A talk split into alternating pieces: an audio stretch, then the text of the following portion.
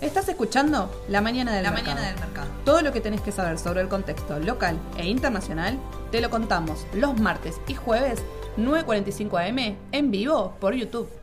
¿Te va? ¿Qué tal, Edu? Hola, ¿cómo te va, Aye? Todo, bien, todo bien. ¿Cómo viniste? Bien, todo bien, arrancando una manita cortita, me parece, sí, ¿no? sí, sí, Así sí. que- Después del fin de largo, bueno, mercado en, en Estados Unidos, sin mercado acá en el mercado local. Vamos a ver qué, no, qué nos depara, Sí, ¿no? y ojo que me parece que es una semana cortita, pero hay igualmente bastantes novedades, ¿eh? Sí, sí, sí. Para sí, tenerlas sí. en cuenta y que pueden afectar o no el mercado. Claro, claro, claro. Bueno, que sea semana corta, parece que no, no influye, no, no hay descanso por parte del gobierno acá en el mercado local, Sí. ni en el exterior. Estamos Así en bueno. Argentina y siempre hay novedades, Así sobre todo en materia económica. Así es, así es. Así que bueno, arrancamos. ¿te Arranquemos, parece? dale. Dale. Mira, acá te traje básicamente las principales noticias ¿no? de- del mercado local. Eh, nuevamente es noticia el sector energético, ¿sí? Eh, habló Flavia Rollón. Sí, habla de la, de la expectativa que tiene en torno al sector energético, puede ser un sector líder y además destaca el tema de la segmentación de tarifas que vamos a conocer eh, durante el transcurso de esta semana. Exactamente. Hay algún trascendido, pero bueno, no se sabe mucho cómo va a ser. Así es, así es. Por el momento no, no hay novedades puntuales, pero sí se estima, se estima perdón, que sea una segmentación eh, geográfica, ¿no? No le va a afectar a todas las, a las zonas de, de la misma medida. Y viste, lo que se viene seguro es el aumento de aguas también. También, A también, partir también. del 1 de noviembre, si a no partir escuché del mal, 1 de noviembre y es un aumento cercano al del agua. 200%. Así es, sí, sí, Bastante sí, importante. cercano al 200% y exactamente igual que el de gas, eh, bueno, y el de luz es eh, con aumento geográfico. Exacto. Sí, así que bueno, ahí el tema del agua es que no va a tener ningún tipo de subsidios, parece, y el aumento va a ser de forma parcial, no a todos le va a afectar de la misma medida, ni va a ser un aumento directo. Lo que sí leí, que el tema del aumento de gas, eh, quien está pagando alrededor de una factura tipo de 1.900 eh, pesos, pasaría a pagar con el aumento sin ningún tipo de subsidio en 5.000 pesos. Así que sería también un salto grande eh, para el bolsillo ¿no? de, de cada uno que le va a afectar en el día a día. Y además eh, habló nuevamente más al tema de los 400 watts que habíamos nombrado en la oportunidad cuando salió, eh, que el subsidio va a estar únicamente hasta ese tipo de gastos, ¿no? También eh, Es muy se poco, busca bajar parece, la, ¿no? la electricidad. Así que bueno, vamos a ver durante el transcurso de la semana cómo, cómo nos confirman y cómo va siguiendo todo Exacto. esto, ¿no? Eh, también, bueno, en términos de, de energía tenemos novedades en Vaca Muerta, ¿sí? Hablaron más que nada las transportadoras, eh, transportadoras del, del norte y transportadoras del sur. Eh, bueno, nombraron el apoyo continuo que tienen contra, con el proyecto, ¿sí? Así que Transportadoras del Sur está terminando el gasoducto y también confirmó inversiones nuevas para el año que viene y ya el año que sigue también. ¿sí? Parece que va a haber dos plantas nuevas para el 2023 y una para el 2024 que, bueno, eh, también lo que dijeron, el tema de las exportaciones con vaca muerta, Mm. ¿no? Que mucho lo hablábamos con Edu antes de comenzar. Eh, a ver, vaca muerta no solo va a servir para la exportación de nuestro país, sino que también para el uso interno. Sí, hoy por hoy eh, Argentina importa mucho, mucho de lo que es energía, que vaca muerta lo que va a hacer es que no sea necesario, ¿no? Y darnos también eh, abastecimiento a nuestro país. Bueno, es una buena noticia, ¿eh? Claro, Este, sí, siempre sí, vemos sí. cosas negativas y bueno, una buena noticia para mediano plazo, por lo sí, menos. sí, sí, y que veníamos nombrando, atentos a las transportadoras para que le gusta el mercado local, Exacto. que vienen Son buenas opciones inversiones. y sí, sí, presentaron sí. buenos balances también. Buenos balances también, sí, sí, sí, sí. Y después, bueno, tenemos novedades en torno a la agricultura. Sí, hoy Exacto. tenemos reunión, eh, cinco y media de la tarde. Por el momento no, no tenemos novedades, pero bueno, vos me comentabas que no tuvieron éxito, ¿no? Claro, eh, si bien, bueno, va a haber una reunión hoy, tengamos presente que iba a haber ya otra reunión, que fue un fracaso, convengamos que las medidas que habían tomado en relación al dólar soja no fueron un éxito. Muy complejo el esquema, liquidaron pocos chacareros, así que bueno, va a haber una nueva reunión y ahí se va a definir cómo se puede liquidar, a qué precio, en qué valores. Es algo que se va a saber hoy, ¿no? Sí. Son las nuevas medidas que se están esperando hoy también. Bueno, y ahí vemos el objetivo nuevamente en torno a las decisiones de la, eh, perdón, de, el objetivo en torno a la FMI, ¿no? Al acuerdo Sí. que nosotros tenemos con el FMI, el tema de eh, engrosar nuestras reservas, ¿no? Puntualmente lo que falta es la liquidación fuerte del campo. Claro, sí, necesario porque además eh, Massa va a viajar a Estados Unidos en la primera semana de septiembre y algo le tiene que presentar al fondo, Por tiene supuesto. que ir con buenas noticias, sobre todo con el tema de reservas, cómo va a bajar la inflación, así que tiene que ir con algo bien preparado como para que les crean allá también. ¿no? Así es, así es. Bueno, y también el tema de los subsidios eh, va de la mano con todo esto, porque los subsidios lo que le van a apuntar es a bajar el déficit fiscal. Así que directamente eh, son dos puntos claves que Massa nombró en su reunión. Seguramente tengamos novedades también ¿no? en el transcurso de esta semana. Eh, pero bueno, dos puntos claves que nombró Massa en torno a las negociaciones con el FMI, ya el acuerdo, perdón, eh, tanto engrosar reservas como bajar el déficit fiscal. Claro, exactamente. Sí. Y me comentabas que acá en el mercado local hubo balances, ¿no? Hubo balances, eh, la verdad que están viniendo quizás mejor a lo esperado. Eh, tuvimos el caso bueno, de Loma Negra, que presentó resultados muy superiores a, en estos primeros seis meses del 2002. Las ganancias crecieron 134% en relación al 2021. Comercial de Plata también presentó buenos resultados positivos, con una pérdida que tuvo el ejercicio anterior. Bueno, el caso IPF ya lo habíamos nombrado la Sí. semana pasada, vino muy bien a nivel operativo, está reduciendo deuda y bueno, esto le demuestra la cotización que viene subiendo en forma constante. ¿eh? Sí. Se alejó bastante de los 3 dólares y ya la tenemos en 4 dólares con 50, 4 dólares con 60. Y da la impresión que puede seguir y lo que nos está dando una mano también es Estados Unidos que está subiendo, ¿no? Así es, así Porque cuando sube Estados Unidos en general después suben todos los mercados, ¿no? Y bueno, Argentina, bueno, por suerte no es la excepción. De hecho, en el día de ayer, Estados Unidos, ahí te hago, te hago un paréntesis, Estados Unidos no arrancó muy bien, si bien después terminaron los índices positivos, eh, después del dato de China, así que ahora vamos a ir un poco más en detalle, no arrancó muy bien. Y Argentina sí logró arrancar con fuerza y terminar IPF, Galicia, IPF por arriba de un 5% Sí, to- todos los ADR tuvieron un positivo, ojo, Sí. y la que más subió fue eh, IPF y después le siguió Galicia. Sí, sí, Así sí, sí. que- Galicia, si no me, mira, si no me falla la memoria, un poco más de un 4, pero más de un Sí, 3 seguro. sí, sí, más de un No 3 sé si creo que al subió, sí, 4. sí. Así que en la apertura de hoy vamos a tener en principio subas eh, en la bolsa local, producto de lo que pasó ayer en Estados Unidos, más lo que se puede agregar hoy también, ¿no? Claro, sí, sí, sí. Que bueno, aparentemente las noticias parecerían ser buenas. Tenemos eh, muy para ver qué va a pasar, ¿no? Sí, Mucha- sí, sí. Mucho para estar expectante, tanto bueno, la reunión de hoy, el tema de los subsidios durante toda la semana. Así Sí. que, bueno, como dijo Edu al principio, es una semana repleta de información. Por eso sí, hay mucha información y si querés vamos con el tema, no sé si de las tasas, que está un Dale. poquito relacionado con esto, ¿no? Sí, sí, sí, que las tasas, bueno, el jueves pasado, cuando nosotros estuvimos acá, para, para el que estuvo también con nosotros, eh, no estaba confirmado aún, pero bueno, después, después del dato de inflación quedó confirmado. Exactamente, porque tenemos una tasa de interés para plazo fijo del 61% y la subieron al 69,5%, una, un aumento bastante importante. Eh, que bueno, el gobierno en parte lo hizo para ver si con esto puede acompañar la inflación, pero ojo que también algunos mal pensados están diciendo, en realidad lo hizo para qué? Para encarecer el crédito y forzar a los exportadores para liquidar soja. Quizás ese fue el principal objetivo. Habría pero que ver, habría, ver, hay que ver. es una posibilidad, pero para mí hay algo contraproducente en todo esto. Va a salir perjudicado el consumidor final. ¿Por qué? Porque acá hay otro- un tema que no se dijo, que es, si aumentan las tasas de interés, aumenta para todo el circuito financiero. ¿Y qué estoy queriendo decir?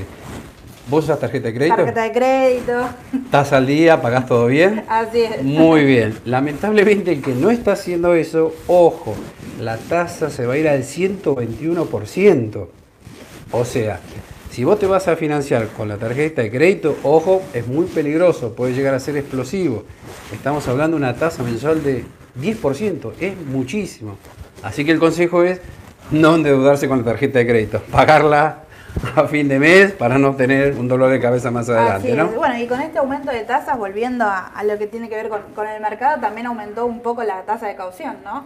Así que quien ahí Claro, está, todo, las eh, tasas, todo el circuito, claro, bursátil todo el y circuito de financiero. tasas, así es, así es. Quien ahí, bueno, toma caución puede tomar el, el capital por una tasa menor. Siempre la caución es un poco menor a lo que es plazo fijo y demás. eh, y lo que tiene es ese beneficio de tasa. Claro. ¿sí? La caución te da la posibilidad de colocar el capital con un cierto rendimiento a la fecha que vos elijas, puede ser una semana, ¿sí? pueden ser 14 días. El plazo fijo vos lo tenés que inmovilizar un mes. Claro. ¿sí? Esa diferencia, eh, ese beneficio que te da la caución de vos semana a semana poder decidir si querés el capital o colocarlo, es esta diferencia de tasas que hay eh, mira, no, no tengo en mente, pero puede ser de un 5 o 10%. Sí. Sí. habría que, que verlo en, en números, pero bueno, es, es Y eso. otra cosa que me olvidé con el tema de la tasa es que otro objetivo también fue contener al dólar, porque vimos que el dólar estaba tranquilo, 2.80, 2.85, y cuando se conoció el jueves a última hora, el dólar empezó a bajar un poquito más el viernes. Así es. Y lo que se espera, para esta semana por lo menos, o al menos en el corto plazo, que el dólar esté muy tranquilo. Sí, Producto sí, sí, de las medidas que ya tomó masa, de las nuevas que va a traer ahora y de este fuerte aumento de las tasas de interés. Y eso va a hacer que el dólar esté por lo menos frisado en el corto plazo. Así es. Lo que sí hizo un poco más de ruido que, le- que hablábamos antes de comenzar es el tema del dólar futuro. ¿Sí? El dólar futuro cuando arrancó masa tenía una tasa implícita de un 135%, ¿sí? que luego con el tema de las medidas, de los anuncios que ellos sostenían que no iban a devaluar, bajó hasta por debajo del 100%. Siempre, lo que sí siempre se mantiene por encima del 90%, si no bajó mucho esta tasa al corto plazo, eh, este mes lo que es septiembre-octubre.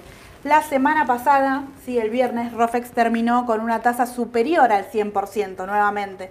Sí, esto habla directamente de la expectativa de los inversores ante una posible devaluación. Sí, Sí, del oficial. Así que habría que ver ahí, atentos los, que, los, los de Rofex, que parece que se extiende la, la expectativa de devaluación. Todo lo que es septiembre y octubre ya está por encima del 100%. Recién para abril del año que viene la tasa se reduce eh, bueno, a, un, a un 90, 80%, no más que eso. Bien, perfecto. Así que bueno, ahí tenemos las, las tasas de Rofex para que estén atentos los que siguen todo lo que es dólar futuro. Exactamente. ¿sí? Y para cerrar, a modo de comentario, hoy salió el tema del impuesto a las ganancias para aquellas empresas que fueron beneficiadas del conflicto bélico entre Rusia y Ucrania. ¿Sí? Esto ya se hablaba de que podía venir, ya se confirmó. Eh, las empresas que ganaron entre 100 y 300 eh, millones eh, de pesos, ¿sí? La tasa va a ser de un 15%, mientras que las que ganaron más de, tre- perdón, de 300 millones de pesos, la tasa va a ser de un 25%. Ahora te hago una pregunta. ¿Qué va a pasar si esto efectivamente se lleva a la práctica? Las empresas no lo tienen previsto en su cash flow. ¿Qué van a hacer? ¿Van a liquidar dólares?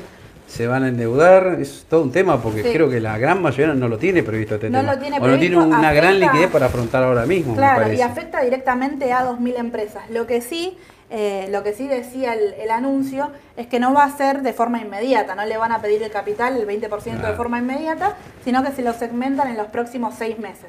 Entonces, de acá hasta junio del año que viene, ellos tendrían la posibilidad de pagar este 25% que le tienen que entregar y bueno, y ahí ir recuperando efectivo nuevamente, ¿no?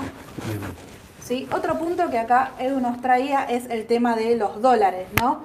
Cómo se movió el dólar MEP, que ahí más o menos lo comentaba, sí, que bajó un poquito. Ah, no sé si tenés el- ah, el tengo el gráfico, sí. Trajo un gráfico. Claro, acá se ve perfectamente lo que está pasando con el dólar. Este es el gráfico del dólar MEP, día a día.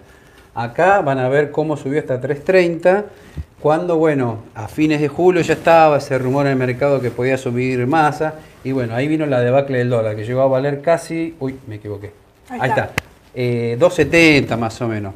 Bueno, asume masa, lanza las medidas, y bueno, el dólar se calmó. Como verán acá mismo, es una especie de lateralización que tiene el dólar ¿no? Claro, te iba a decir, tal como lo venimos nombrando de forma cotidiana, martes y jueves, está lateralizando entre los 2.70 y 2.90. Exacto. Sí, habría que ver si se mantiene así. A- ante al menos esperemos, claro, esta semana con las medidas que esté más tranquilo, ¿no? Sí. Esperemos por el bien de todos. Por el momento, parecería que sí. O para aquel que quiere comprar, bueno, puede ser un buen momento también ahora. Claro, no, sí, no sí. se espera que baje mucho más, me parece. Perfecto, perfecto, Edu. Y bueno, pasando a lo que es el, el panorama internacional, acá lo que le traje en primera medida es el tema de China. ¿Sí? China eh, va contramano, vamos a decir, de lo que hacen las políticas monetarias del mundo. ¿no? China lo que hizo fue reducir su tasa de interés en un 2% en, eh, con, lo- con los bonos a 10 años y a 7 Ujú. años. Así que además inyectó liquidez, ¿sí? 2 mil millones de yuanes, inyectó a su economía, que le afectó directamente a todo el mercado. De hecho, después de que los datos de China fueron malos, eh, de- a grosso modo, el, el mercado internacional arrancó medio flojo, que venía en una tendencia alcista, pero bueno, el dato no fue suficiente y logró terminar al alza en el día de ayer. Mm. ¿sí? Lo que sí trajo es mucha preocupación también para el sector del petróleo. ¿sí? con el tema de un temor a una recesión. Sí, que el petróleo, fíjate que si uno ve los gráficos, está quizás con tendencia a la baja, por lo menos el WTI eh, llegó a valer 140 dólares o 130 dólares y ya está por debajo de los 90, Los dólares. 90 dólares, mucho. así es. Así que posiblemente Sí. esa tendencia se mantenga para el petróleo. Sí. Y la soja también empezó a bajar. Empezó a bajar Es también. como que los sí, commodities entraron en una zona más bien, no sé si de lateralización o de baja.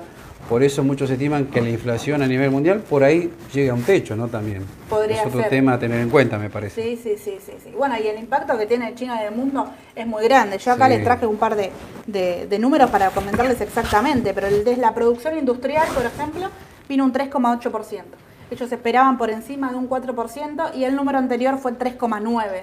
¿sí? Si bien uno quizás mira los números y dice no me dice nada, que la producción ya venga por debajo de lo esperado eh, para un país tan importante ¿no? como, como es China, su producción interna industrial, eh, bueno, no es positivo para su economía. Sí, sí. Y además, lo que sí le llamaba la atención es que, eh, bueno, el tema de la tasa de desempleo. ¿sí? Entre los que tienen 18 y 24 años, la tasa de desempleo aumentó por encima de un 19%. Así que ese es un número histórico ¿sí? para China que le afecta directamente a la economía y, bueno, y le da cierto temor a recesión a- al, al mundo, ¿no? Habría que ver qué va a pasar de acá en adelante. Parece que la medida sigue siendo reducir la tasa en vez de aumentarla, entonces habría que ver eso cómo, cómo funciona. Exacto. ¿sí? Bueno, luego tenemos el tema de los balances. ¿Sí? Balances, Balances. importantes. Llegó el de Walmart, ¿puede Walmart ser? y Home Depot. Sí, vino bien. Los dos vinieron bien. Home Depot no está teniendo mucho, mucho movimiento ahora en el pre. Walmart ya aumentaba un 4%. ¿sí? Recordemos que el último balance de Walmart lo que generó fue una gran caída.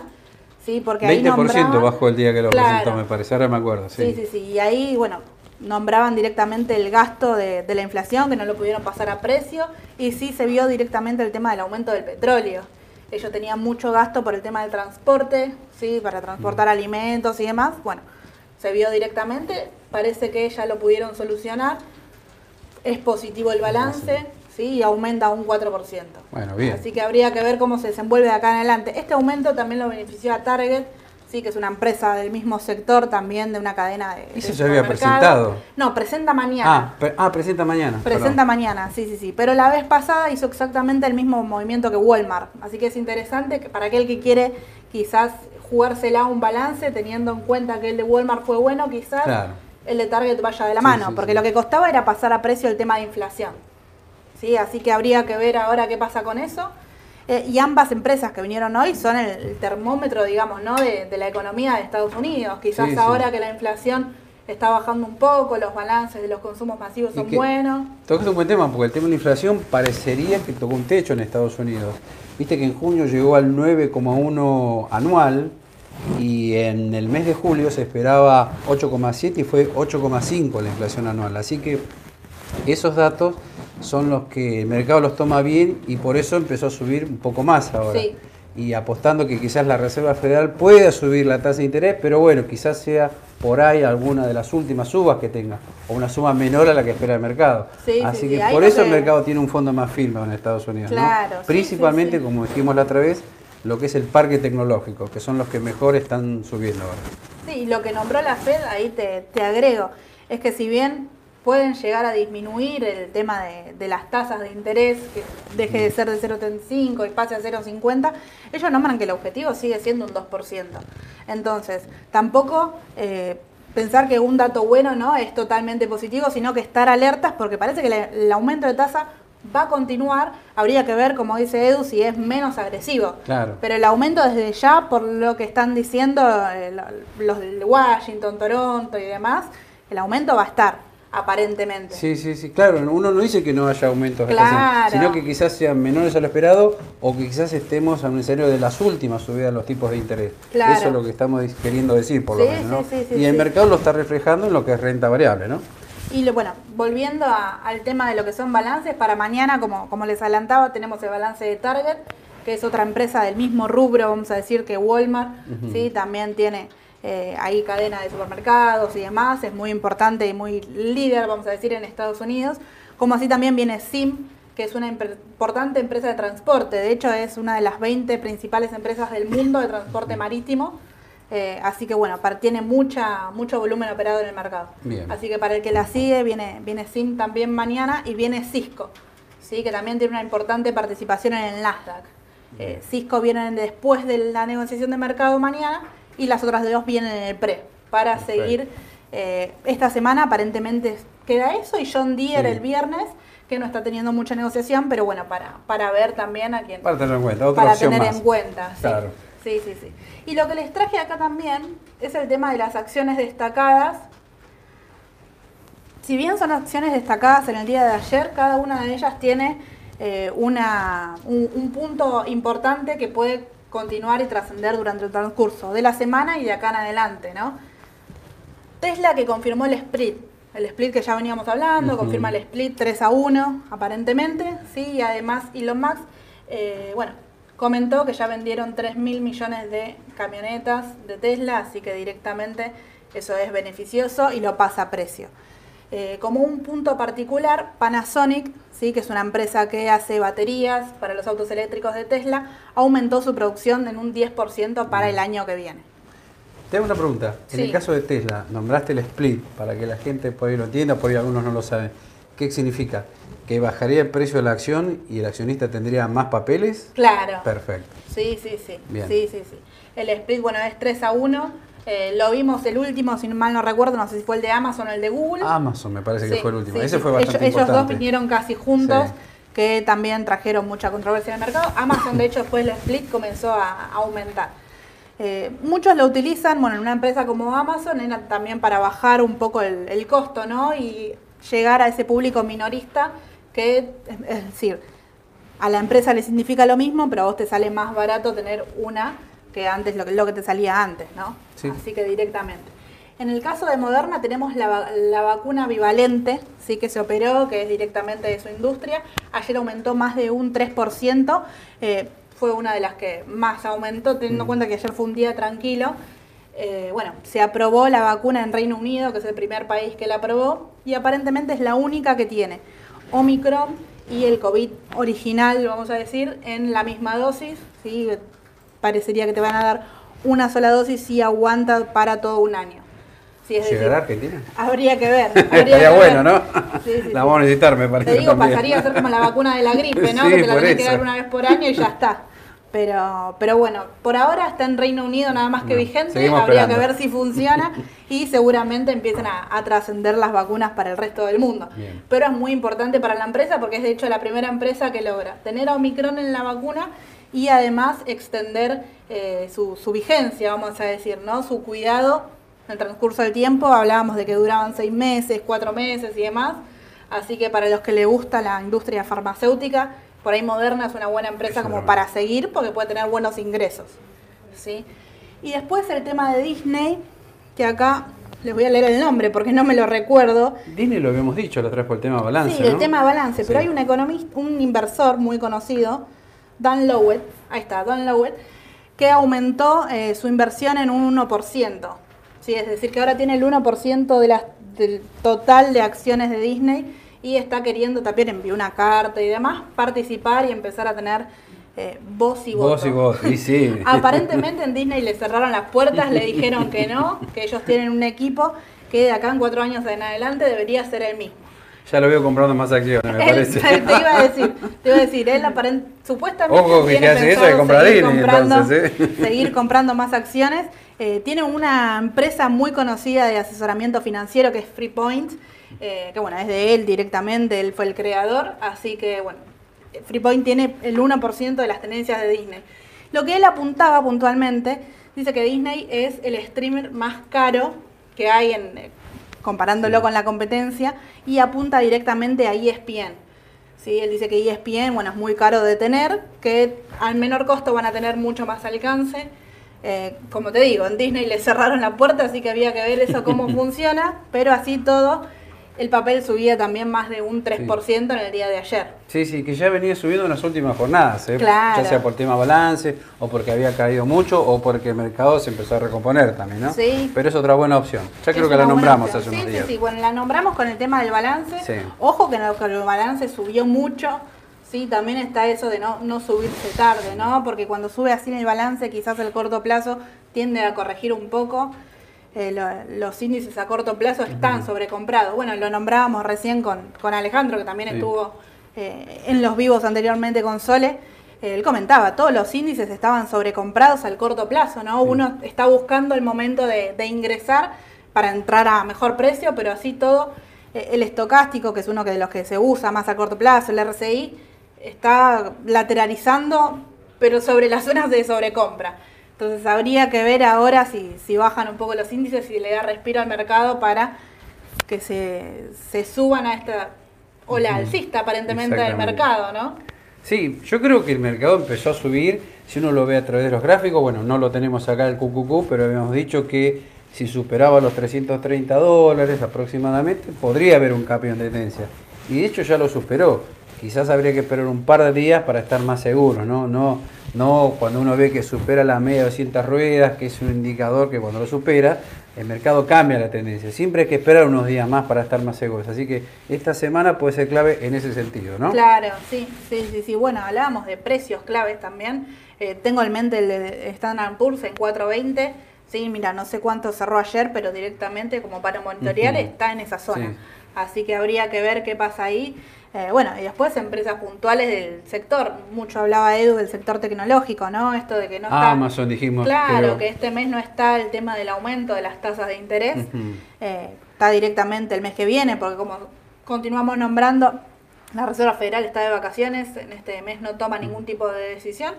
Eh, así que bueno, eso ah, ayuda y le da un empujón, ¿no? Un tema que no me quiero olvidar, ojo, este miércoles están las actas de la Fed.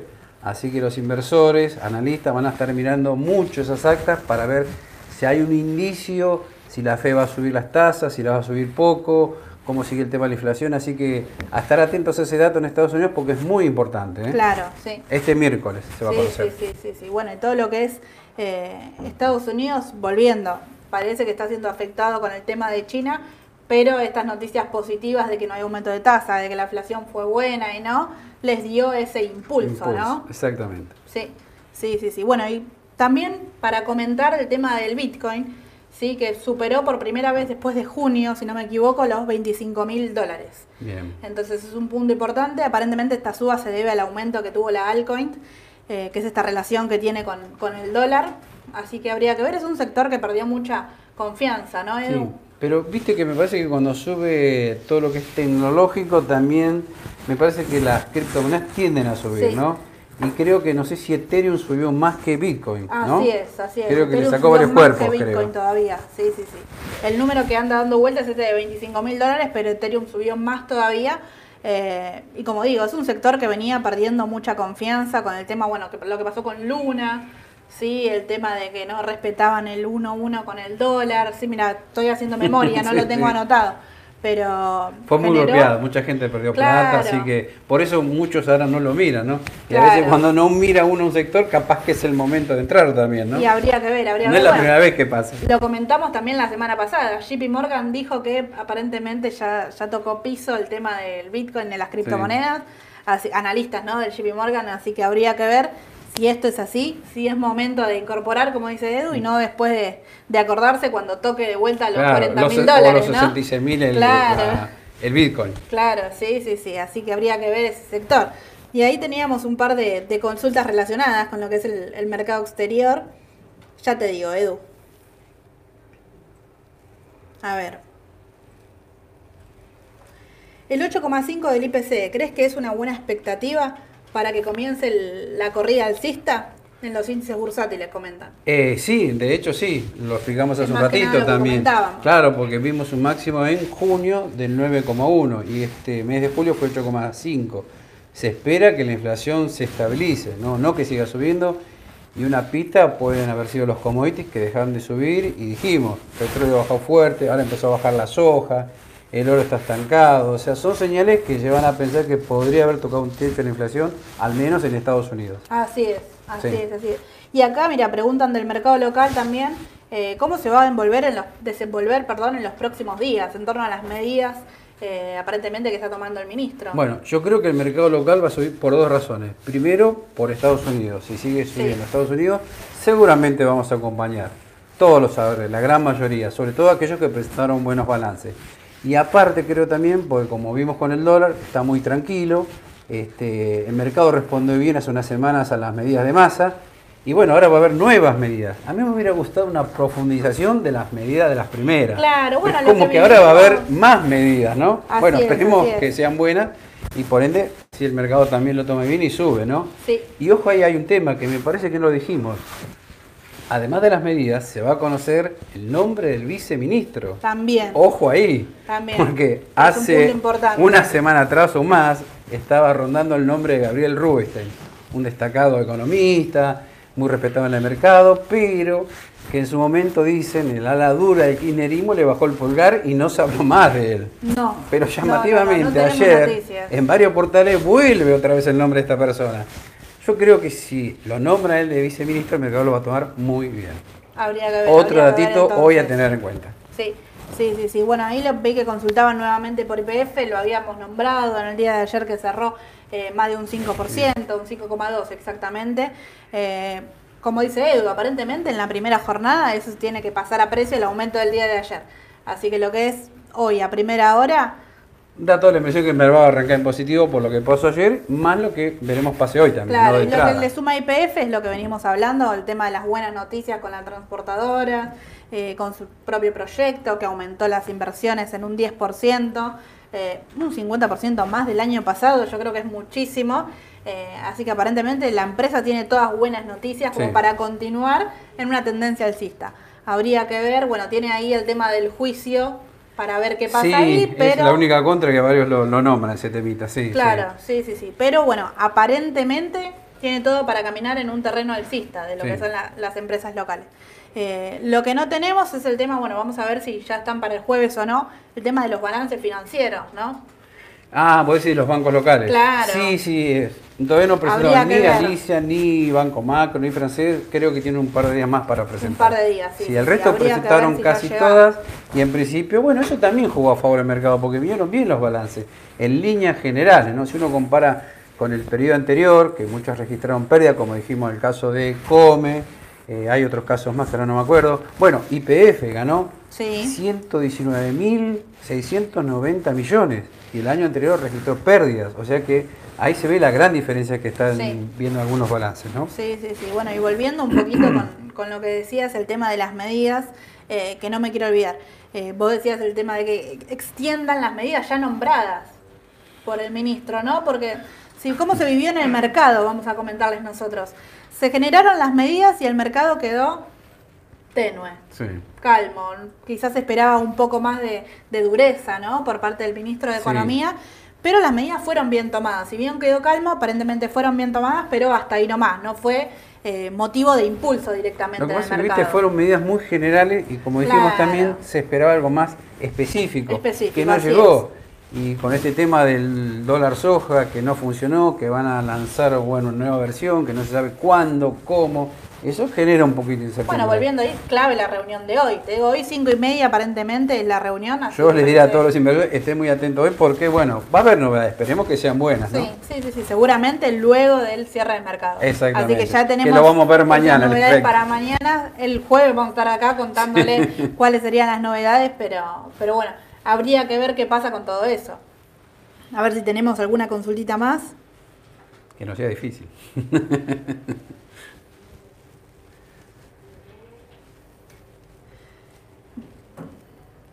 A ver. Diferencia del desdoblamiento cambiario, ¿cómo le puede afectar al dólar MEP y al contado con liquidación? Uy, qué difícil. Y complicado. Eso es bastante complicado. Complicado, complicado. Es que no, no se sabe realmente si va a venir esa medida, porque lo que está claro es que el gobierno no quiere devaluar, quiere implementar otras medidas con tal de no devaluar el dólar oficial. Pero la, que- expectativa de los inversores ya se ve alta también. Sí, Entonces, sí. tenemos esas dos caras, ¿no? De, de un lado sostienen de forma constante que no quieren devaluar bajo ningún punto y del otro lado los inversores ahí apostándole, vamos a decir, al dólar futuro porque están convencidos, ya Y ma- sí. una tasa superior al 100%, eh, diría que están nuevamente convencidos de que esto va a suceder. Sí, pero es muy prematuro hablar del doblamiento porque no se sabe cómo, cómo va a afectar, cómo se va a implementar. Es muy difícil hablar de algo que no se conoce todavía. Claro, sí, sí, sí, habría que esperar quizá. Esperemos hoy a ver las medidas, esperemos que sean positivas. Así es, así es. Así que bueno, Edu, ya, ya estamos con, la, con las consultas. Eh, gracias. No, gracias a vos. acompañados nuevamente acá. Eh, espero que se suscriban al canal que consulten todo lo que quieran, saben que después pueden seguir consultando en el video y nosotros acá con el equipo de comunicación vamos a estar ahí contestando. Eh, nada, y los esperamos el jueves. Dale, Sí, el ahora próximo jueves con las novedades que van a aparecer hoy. ¿eh? Claro, va a estar, todo, atentos. todo ahí subido en, en Spotify para que lo puedan escuchar. Y bueno, saben que estamos también en, en Twitter y en Instagram para que nos vean directamente. Así que bueno, un saludo a todos, hasta luego. Chau, chau.